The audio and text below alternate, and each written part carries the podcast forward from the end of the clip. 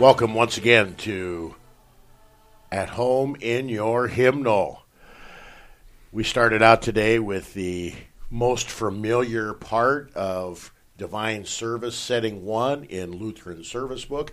This is the feast of victory for our God. I think most people would say that uh, they love that hymn of praise. Maybe they don't know why they love it. It's a it's a catchy tune, easy to dance to. I'm not really sure, but uh, today in episode nine, we want to begin our detailed look at the divine services in Lutheran Service Book, and we'll begin with the beginning. We'll begin with Divine Service 1. I have with me my uh, trusted associate, Pastor Adam Moline. Welcome, Adam. And uh, I don't know about you, but I'm really looking forward to uh, digging into Divine Service Setting 1. Yeah, it's good to be here, and it is a great thing to study uh, what we do in worship and to understand why we do what we do.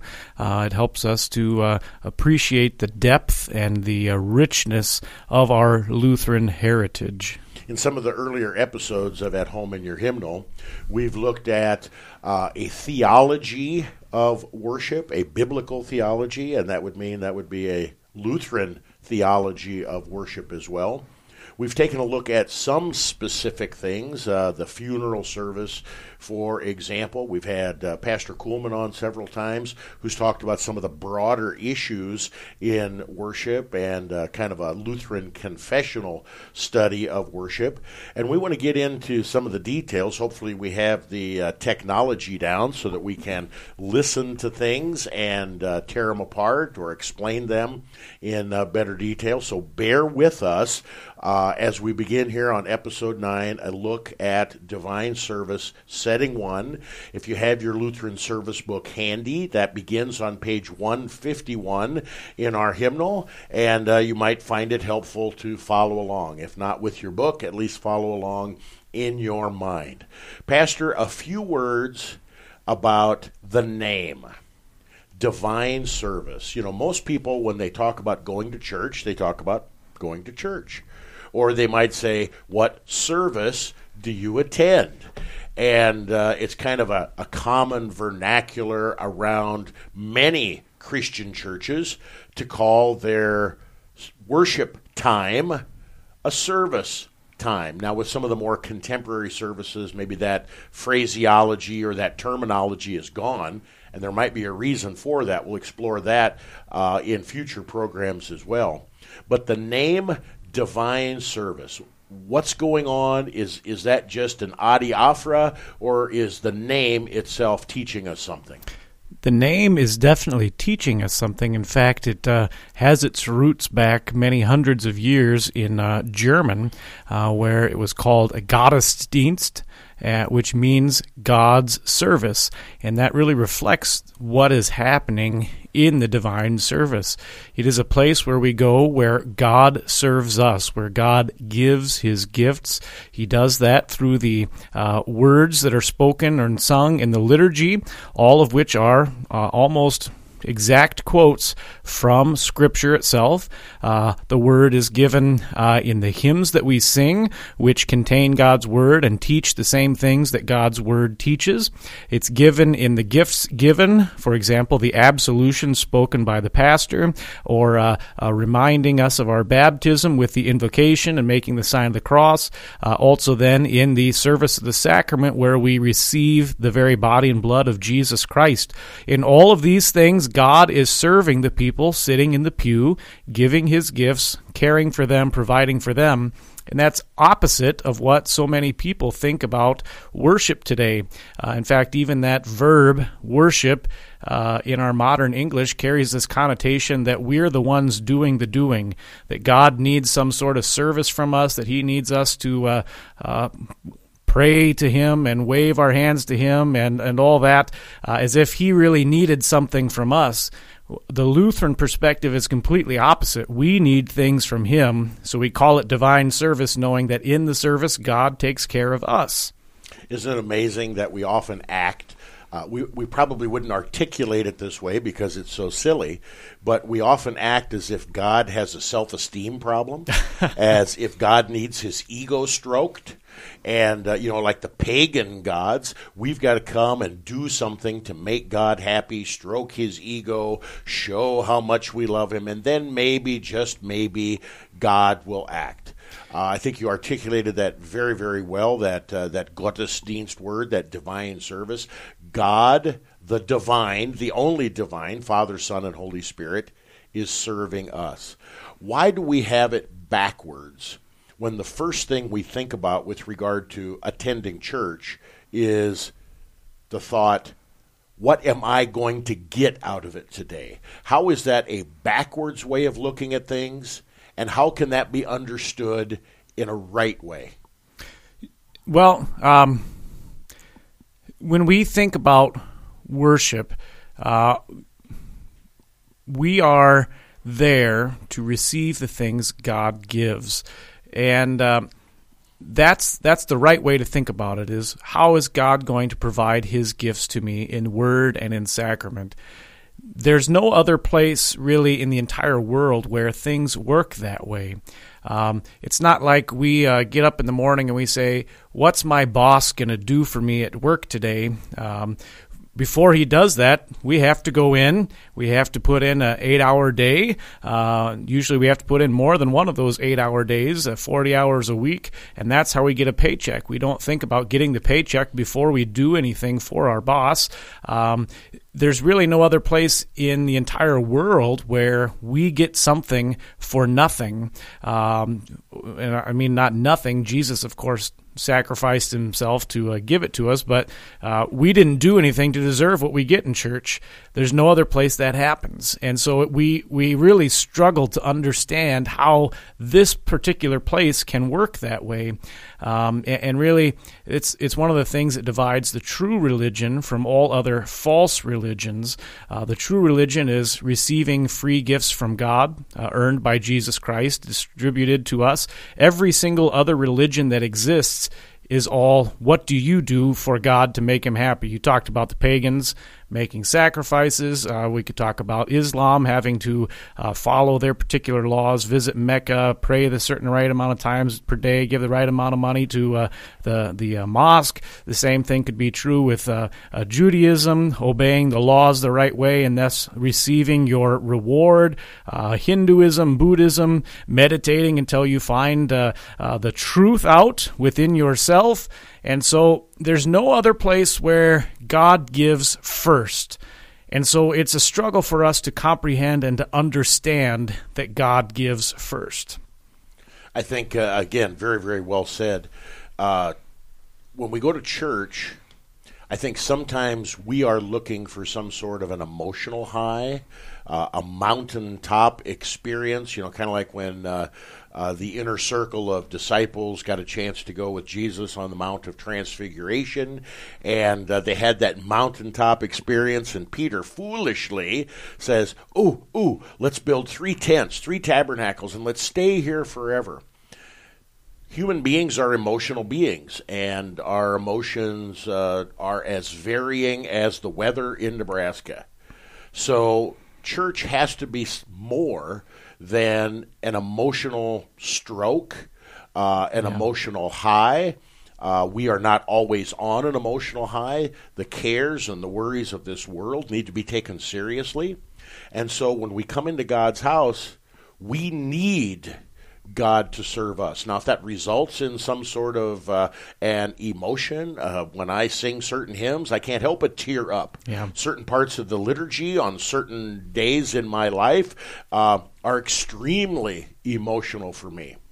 But the emotion and creating the emotion and stroking the emotion are not the primary reasons for worship. It not is. God serving us. And I think Luther's distinction about salvation accomplished at the cross and empty tomb 2,000 years ago, and now salvation delivered to us as he delivers his gifts, the primary place he delivers his gifts is in the divine service. Pastor, uh, just a, a, a few comments in general about any of the divine services in the Lutheran Church of the rhythm and flow, the back and forth that is taking place in a divine service. Yeah, that back and forth is a great part of understanding our Lutheran worship. Uh, what happens is God gives a gift or God says a word, uh, and then once we hear that word or receive that gift, uh, we respond, and, and oftentimes we speak a response back that says, Yeah, your word is good and right, uh, or we give thanks Amen. to God. Amen. Right. Uh, yes, yes, it shall be so. Uh, or we give we give thanks to God, or uh, uh, we uh, we pray in response to what He does. So God gives something. He starts. He gives His name in the invocation, and we respond and say Amen. Uh, he gives us uh, absolution, and we say Amen. Uh, he gives His word, and we say uh, This is the word of the Lord. Thanks be to God. And so God gives, God gives, and then uh, right away we respond back, or we we even say This is what Your word says, Lord. Um, we heard what you said. Here's what you have given, or here's what you say. So back and forth, back and forth in that way. His love, our response. Sometimes I've heard the terms used uh, a sacramental part of worship and a sacrificial part of worship. Uh, if somebody uses those terms, Pastor, briefly, uh, what are they talking about? Yeah. Um, sacramental would be um, when God is uh, giving His gifts in uh, some sort of uh, thing uh, where His word is attached to that to deliver forgiveness of sins, life, and salvation. Sacrificial, uh, oftentimes, is when uh, when we're giving something, and and this goes back and forth, kind of like I was talking about before, between the, the giving and the receiving from God when God is giving and God is doing the verbs uh, in a broad sense, that is a sacramental action from God to us, where that term divine service comes from. And when we are responding back to Him, we give Him our sacrifice of praise. You can see right off the bat how things are thrown out of whack with regard to this rhythm and flow of worship if the worship is all sacrificial. Me giving to God, me giving to God. That is why a praise service, even by the name and certainly by definition, is completely one sided, and our praise is not fed or fueled by God and His Word and His gifts. I want you to ponder that for a little bit as we uh, take our first break. This is At Home in Your Hymnal. We'll be back in just a moment, and we're going to be looking at Divine Service Setting 1, the Invocation. What is it, and why is it? Don't change that dial. We'll be right back. You are listening to KNNA LP 95.7 FM, Lincoln, Nebraska.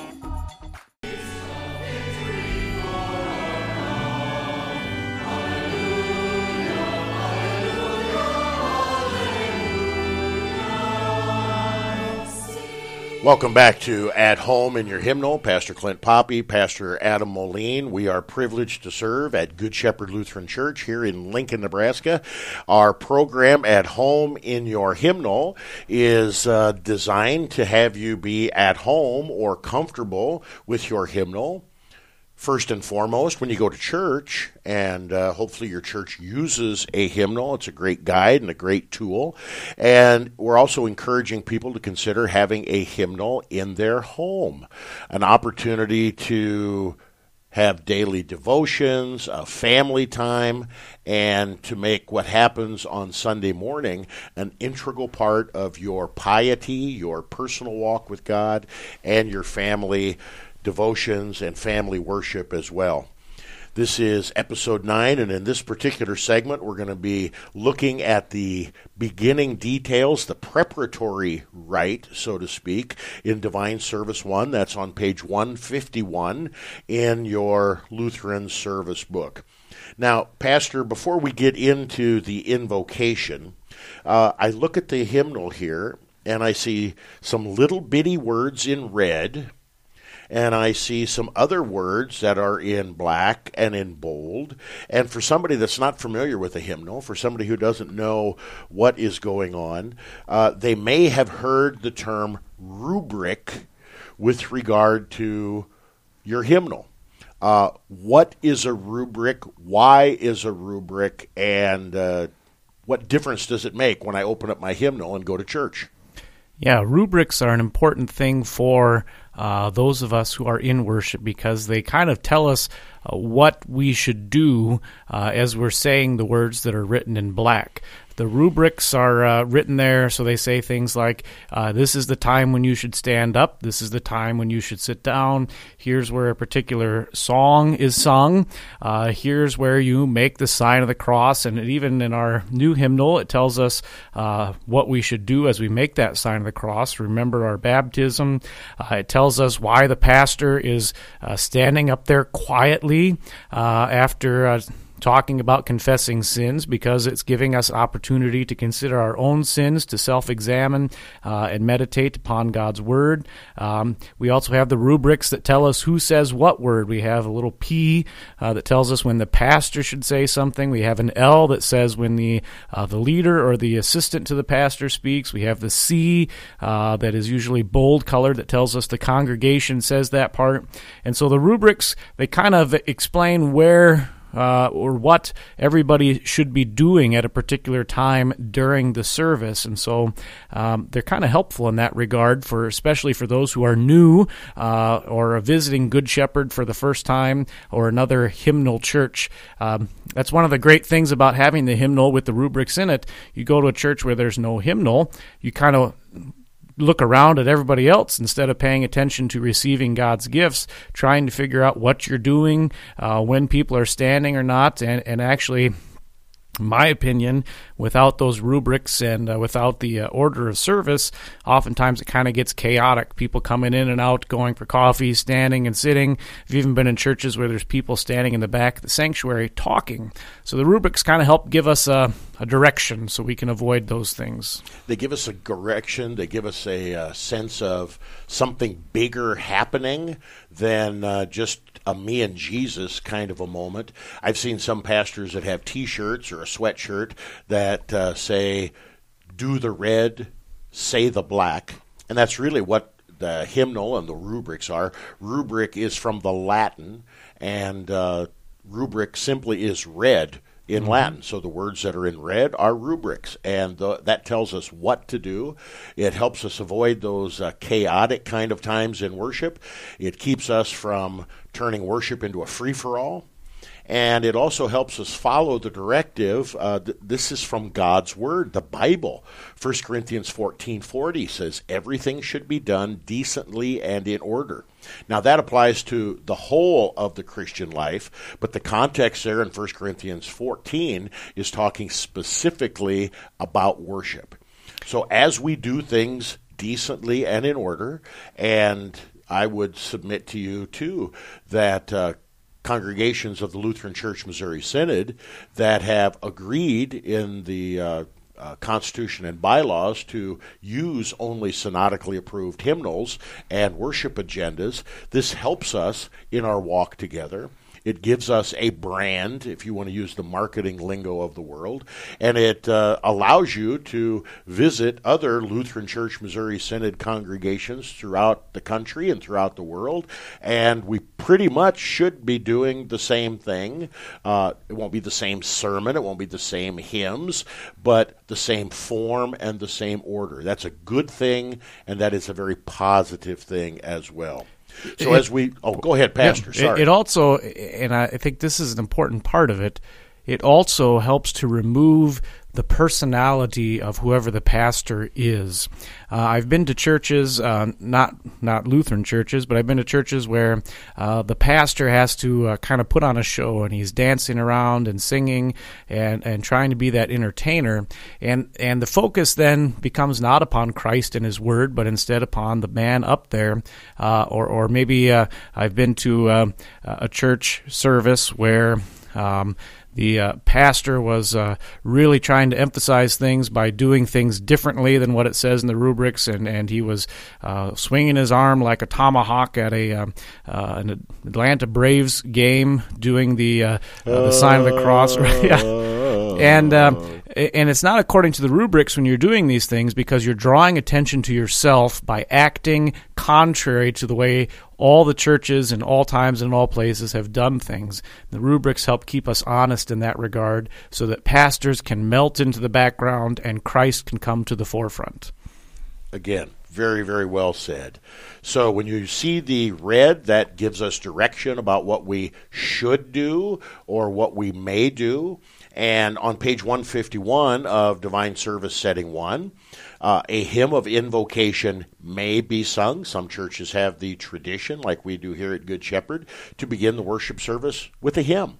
Uh, generally, that hymn should be connected to the theme of the day or a hymn that is a beginning of worship, morning or evening, depending on the time of the day of the worship service, something guiding and focusing you to Christ and His Word and His gifts. Uh, this is an option. You don't have to do it. It's not right or wrong.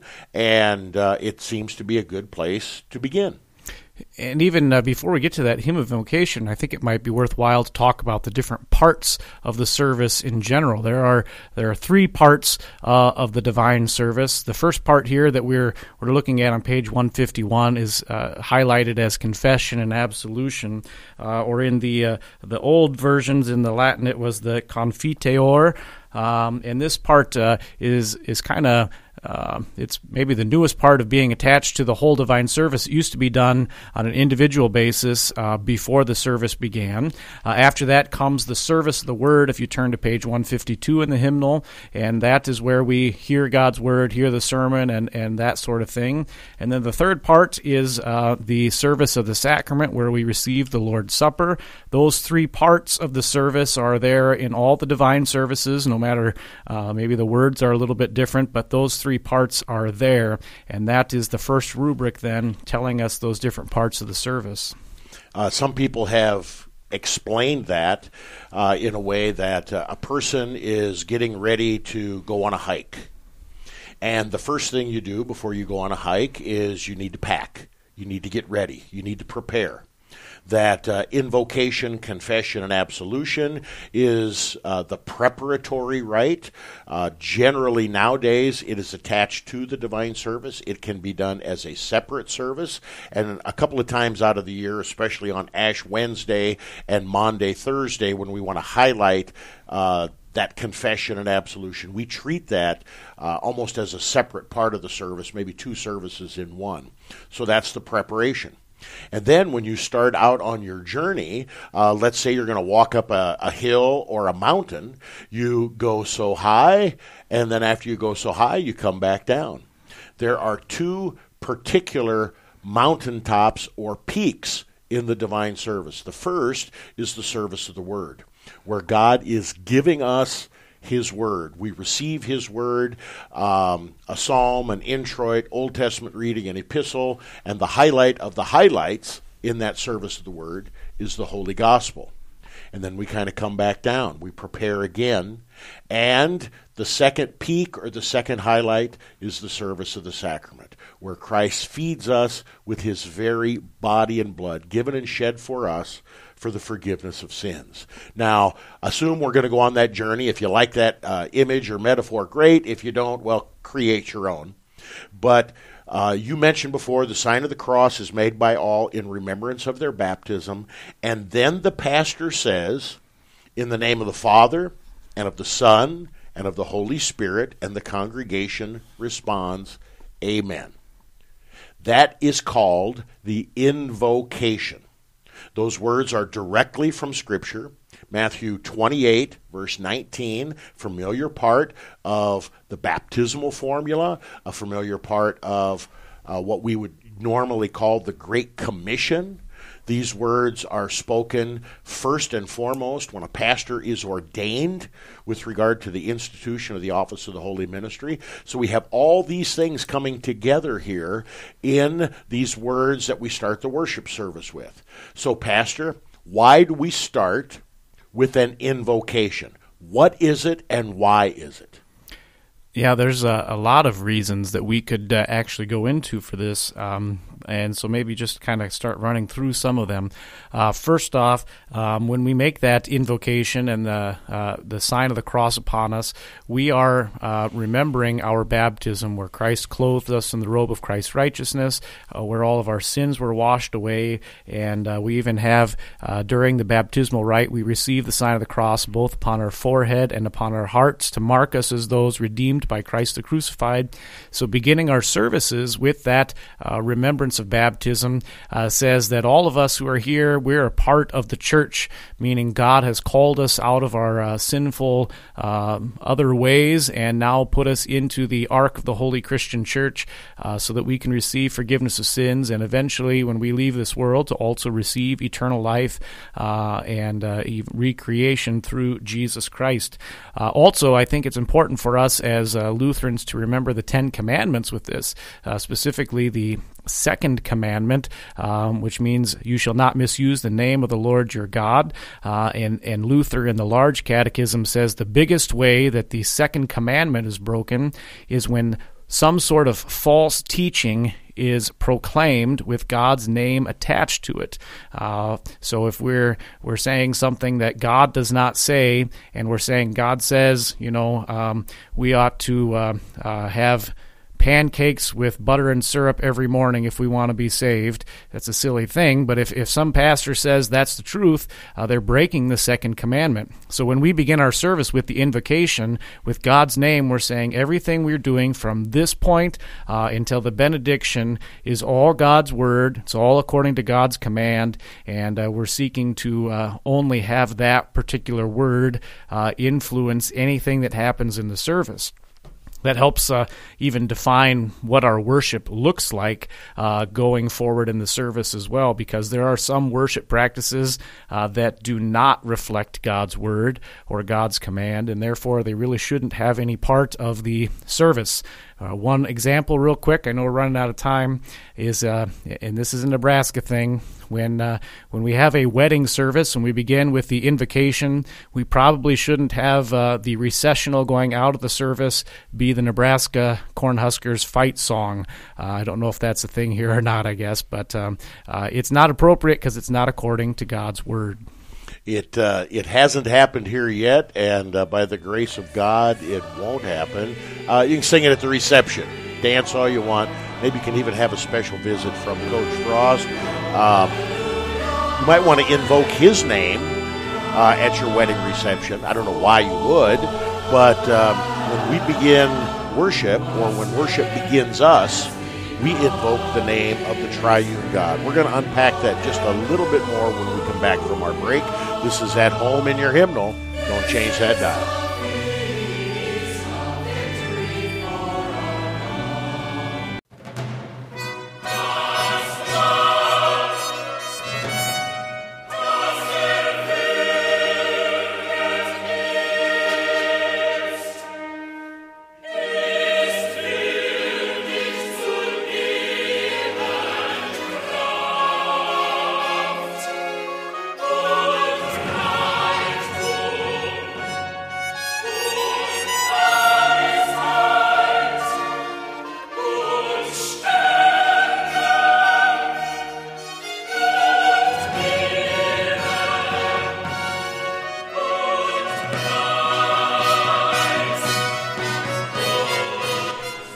Sundays at noon on KNNA.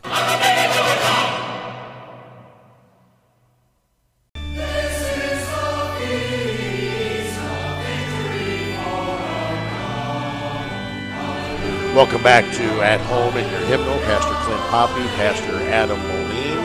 We're looking at the Divine Service Setting 1 in Lutheran Service Book. And uh, that intro is from the very familiar This is the Feast of Victory for Our God. Going to be a little while before we get all the way to Hymn of Praise and looking at that. We are beginning at the beginning. We've talked about some uh, introductory things and the rhythm and flow of a divine service in segment one.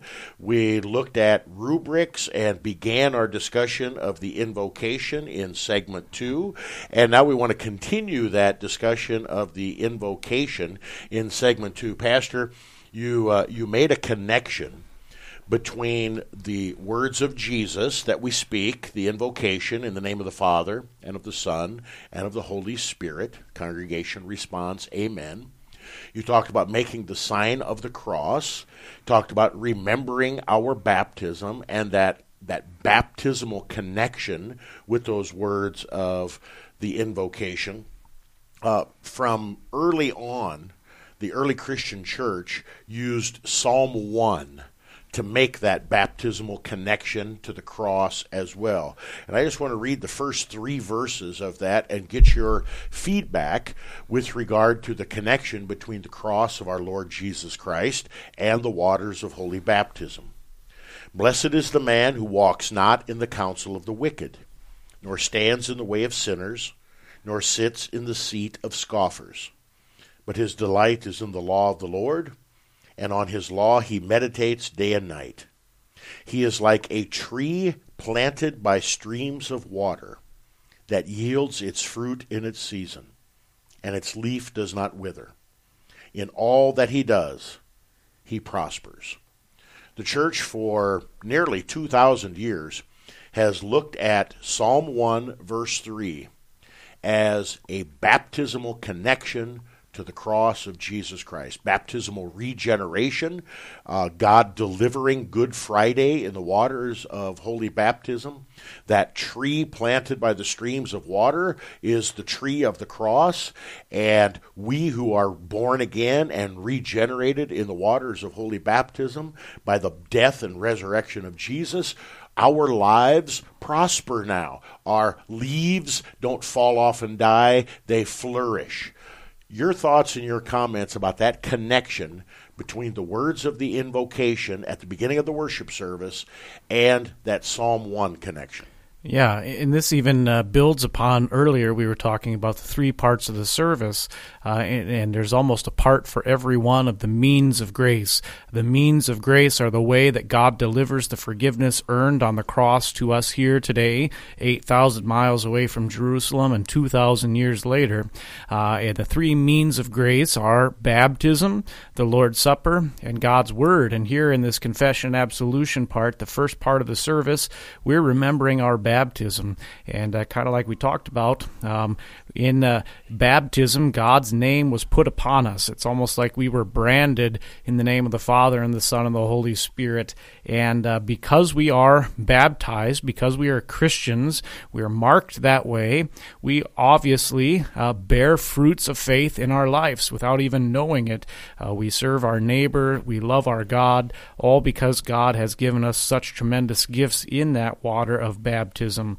And uh, so there is that connection because we are baptized, or as the psalmist said it, planted by the uh, stream, we do bear good fruits in love towards God and in service towards our neighbor. Bearing fruit, fruit that comes from God, fruit that will last. That is uh, a beautiful word picture for us. Psalm 1, verse 3. Now, we've talked a lot about baptism with regard to this uh, invocation. Maybe we need a few words about invocation. Uh, I think of invoking, and I think of inviting. Mm. Is it one? Is it both? Uh, what does that term or that title, invocation, mean as we start our worship service? Yeah, I think there's a misunderstanding to say that we need to invite Jesus uh, to be a part of the service. I mean, uh, uh, Christ himself says, Wherever two or more are gathered in my name, there I will be also among them. And uh, uh, that's kind of uh, what's happening here. When we are speaking the name of God and saying that everything we do in the service is done according to the name of God, matching up with God's word, matching up with all the things that God teaches, delivering God's gifts according to His institution. Uh, when we are uh, doing that, we are saying we're invoking God's name. It's saying uh, God's really the one who's doing the work here. God's the one who uh, told us to do what we're doing, and so everything we do is according to His name. That's different than saying, you know, God, we really wish that you would come and be present among us. Uh, with invocation, there's no doubt because the things being done are done in His name. There's no need to say, you know, if, if you have the time, God, please come hang out with us for an hour while we sing and, and dance and uh, do some things like that. It, it's almost kind of silly when you think about it, uh, knowing especially that God is present everywhere and that God is uh, all powerful. Uh, God doesn't need our invitation. Um, he's present because he wants to be present. I've heard uh, some people, some pastors, when they begin the worship service, uh, add a few words to the invocation, and the invocation for them will sound like this We make our beginning in the name of the Father, and of the Son, and of the Holy Spirit.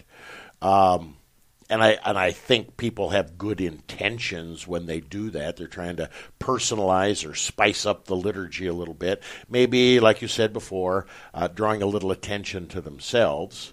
Um, what is the problem with everything that we've talked about so far with regard to who's doing the doing? What is the problem when we add those words? We make our beginning in the name of the Father, Son, and Holy Spirit the, problem is is that um, well, first off, it's it's kind of inwardly focused, um, uh, looking inward, you know, what we're doing to serve God, rather than paying attention to where He's doing things for us uh, in His name and for our behalf. Um, and uh, you know, we could even get even further. Uh, who are we to say that we can make a beginning? Um, the fact is that God is the one who calls, gathers, enlightens, and sanctifies the entire church. He's the one who saved us by His work while we were still yet sinners. Um, we don't have to make a beginning. God makes the beginning for us, uh, and He He does so uh, on the cross, uh, dying to save us from our sins and rising again to declare to us that uh, salvation. Uh, and even in the uh, Genesis, you know, if we're talking about beginnings, in the beginning, God created the heavens and the earth, uh, not uh, in the beginning, man said, you know, now it's time for us to start. God, can you uh, help us out a little here? God, God makes beginnings, not man. And I think that highlights sometimes how how we are foolish when we think we can add or improve to the words of the liturgy that has been handed down to us uh, throughout the centuries. And just a slight little change like that can shift our focus completely away from what's really going on here.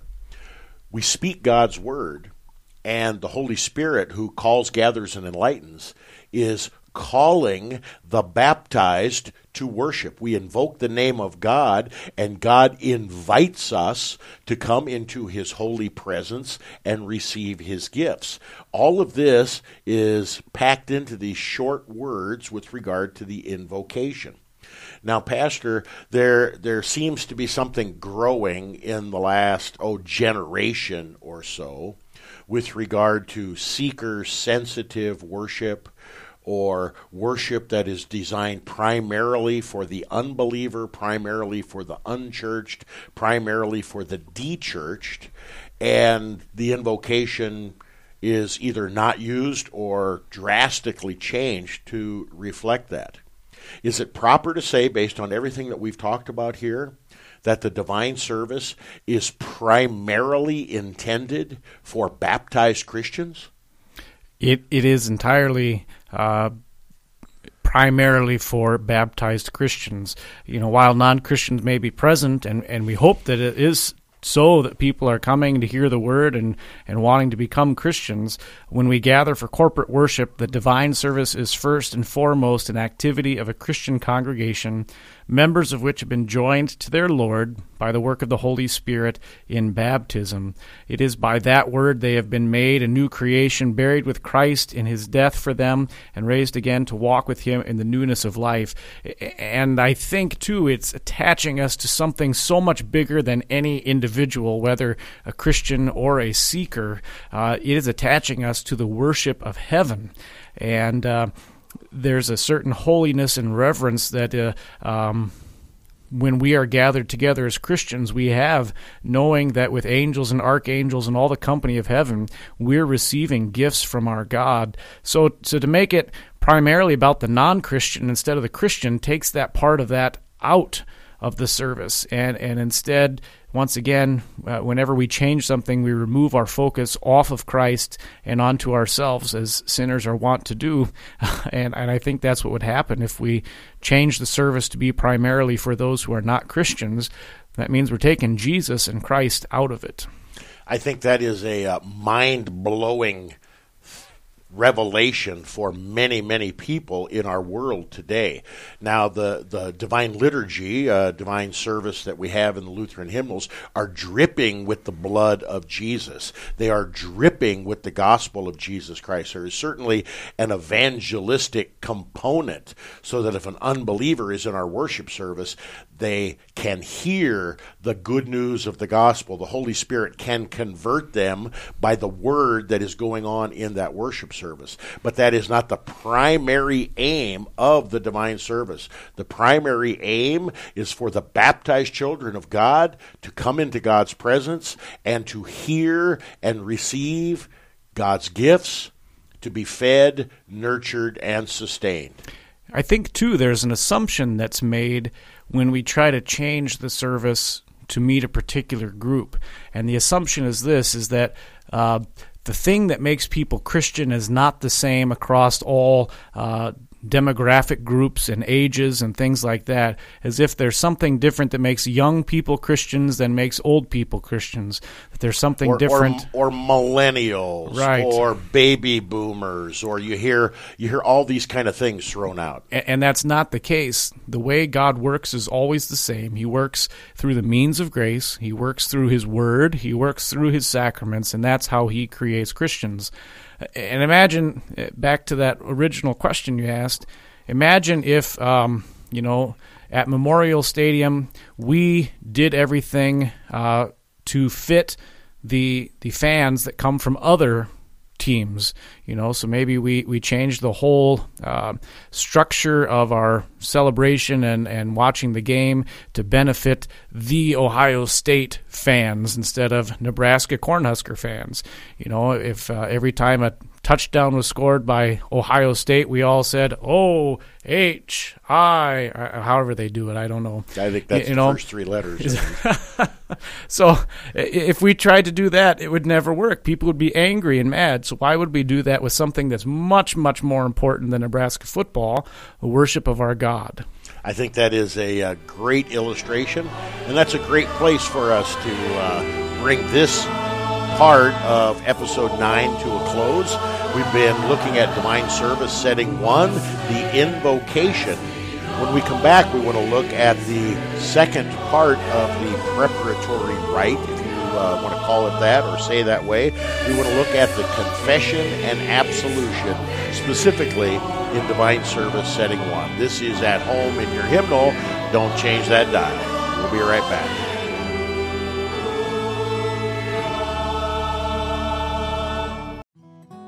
You are listening to KNNA LP 95.7 FM, Lincoln, Nebraska.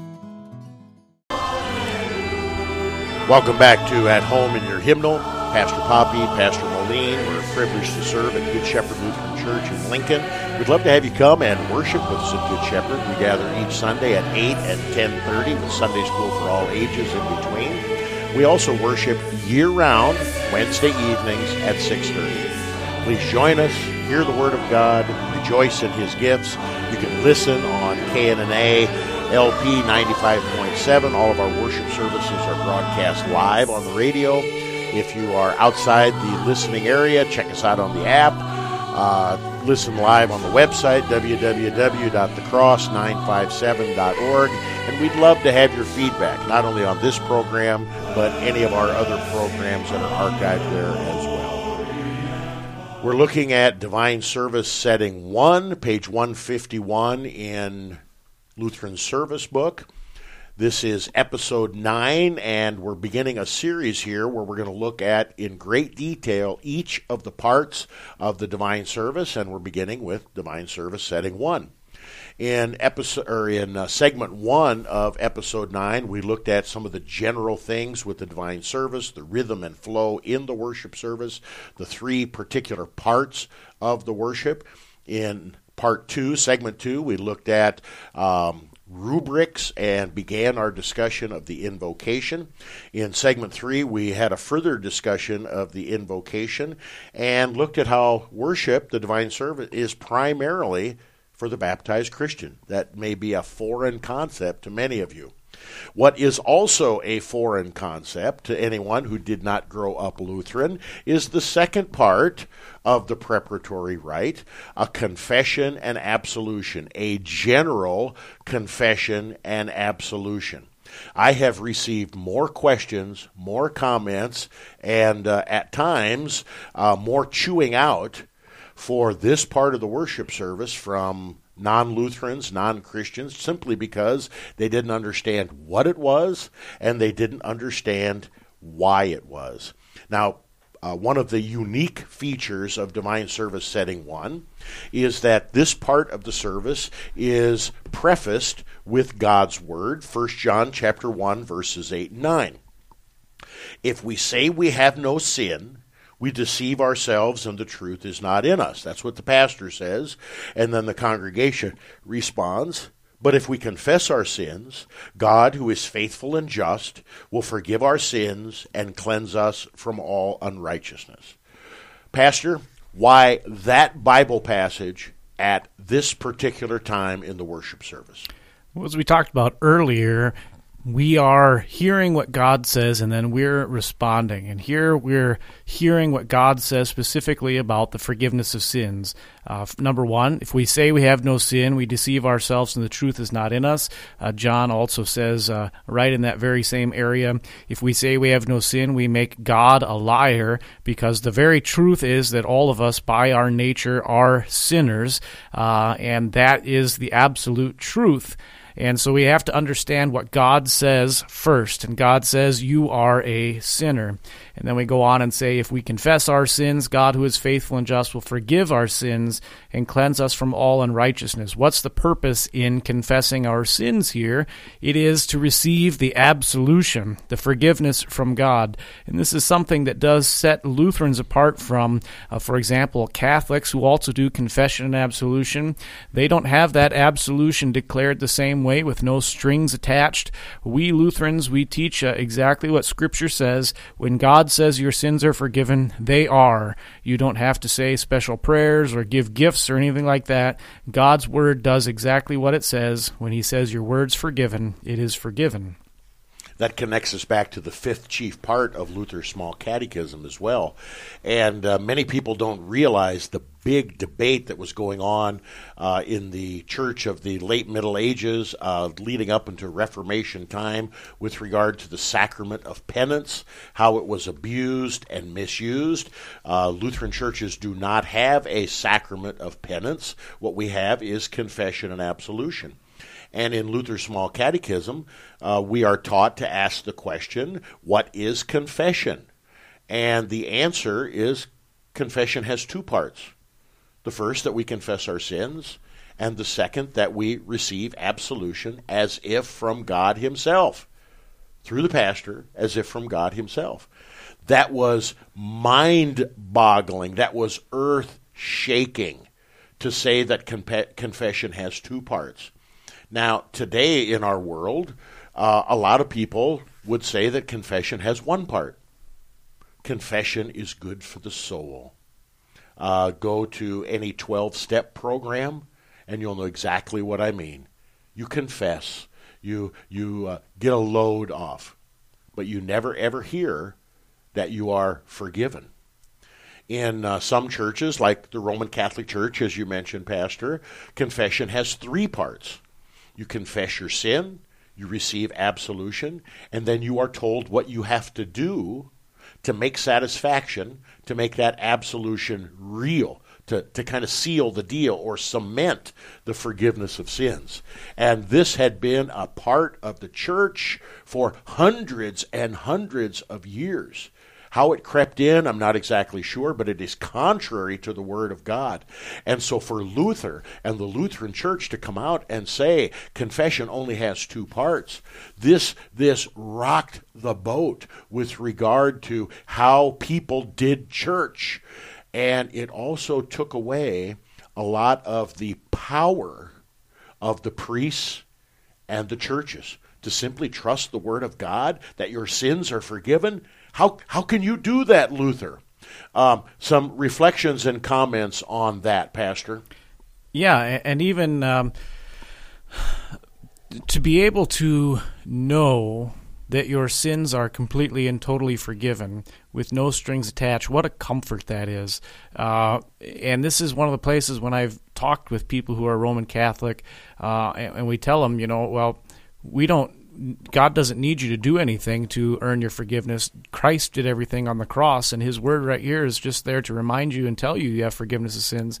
Uh, what a great comfort it is for a lot of people who who feel guilt uh, who uh, I've seen uh, people who are told, um, you know, if you want your loved one to get out of purgatory and into heaven, you got to stay a Catholic and you got to keep on praying for them uh, so that uh, by your prayers you can earn absolution for them to get them all the way into heaven. And, and just a tremendous amount of guilt that goes with that. I think then too we have to uh, talk about our modern day and age as well, where so often that first part is the problem uh, to say that we're sinners who need to make a confession. Uh, the popular thing in the uh, the modern culture is to say there is no such thing as sin unless it is telling someone else they have sin, and that that's the only sin that exists. And, and that's not again what God's word says. What we're trying to do here with confession and absolution is to say what God says, uh, both in terms of our sinful nature and also in terms of His forgiveness in uh, the Old Testament ceremonial law and ceremonial worship, you would see that the priest would have to perform many, many duties to cleanse himself before he could come into the presence of a holy God. He had to wear special garments. He had to do certain ceremonial washings.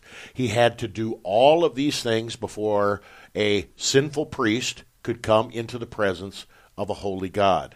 Uh, I like to joke that uh, if the priest did not have his holy underwear on, uh, he was uh, he was liable to get zapped by God because he wasn't clean, he wasn't pure. Pastor, is that what's going on here in confession and absolution, or is it something a little bit connected but completely different? It's it's the second one. Uh, it is um, finding our cleansing and our forgiveness. Um, but it is not finding it in some sort of actions or some special way that we wash. It's finding it in Jesus. The reason that the pastor can say uh, your sins are forgiven is because Jesus has gone to the cross, suffered, bled, and died to forgive that sin. And uh, nothing we can do can add to that, nothing we can do can subtract from that. Forgiveness is found only then uh, in Jesus and what he has done on the cross the ceremonial law and all of these ceremonial washings uh, have been fulfilled by the person and work of Jesus Christ. He is our perfect high priest. He is perfectly clean, sinless, the spotless Lamb of God who shed his blood on Calvary's cross to bring us forgiveness, light, and salvation. Now, we're not going to have enough time, unfortunately, to get into um, the the specifics and the details about what seems to be so foreign and uh, so many people's minds when they come into a Lutheran church and they see a human being, a pastor, a sinful pastor, stand up and forgive sins. How many times I have heard, who does that pastor think he is to stand up there and forgive sins? Does he think he's God? And, you know, we have to admit as well that there are some times when pastors foolishly think they are God or act like a God. And uh, that kind of sacerdotalism has no place in the Lutheran Church. As we bring episode 9 to a close in this particular segment where we're looking at confession and absolution, I want to give you something to think about and meditate and ponder. And when we come back with episode 10, this is where we want to begin. John 20, 19 to 23. These are words that are a part of Easter Sunday.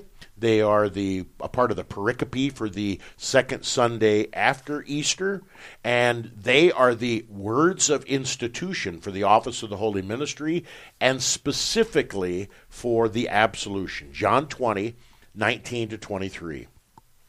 On the evening of that day, the first day of the week, the doors being locked where the disciples were for fear of the Jews, Jesus came and stood among them and said to them, Peace be with you. When he had said this, he showed them his hands and side. Then the disciples were glad when they saw the Lord. Jesus said to them again, Peace be with you. As the Father has sent me, even so I am sending you. And when he said this, he breathed on them and said to them, Receive the Holy Spirit. If you forgive the sins of any, they are forgiven them. If you withhold forgiveness from any, it is withheld. Pastor, we've only got a short time left. Just a, a brief word on these words and why they are so foundational for Lutheran worship. Yeah, Jesus breathed on him. He spoke a word. Uh, it's the same way that uh, God made Adam alive uh, in the beginning, and so the word of absolution from Jesus makes alive. He gives the authority to uh, those uh, apostles and to the church then to forgive sins, so that uh, when a pastor or anyone that's Christian forgives sins, it is just as valid and certain, even in heaven, as if Christ, our dear Lord, dealt with him, dealt with us himself.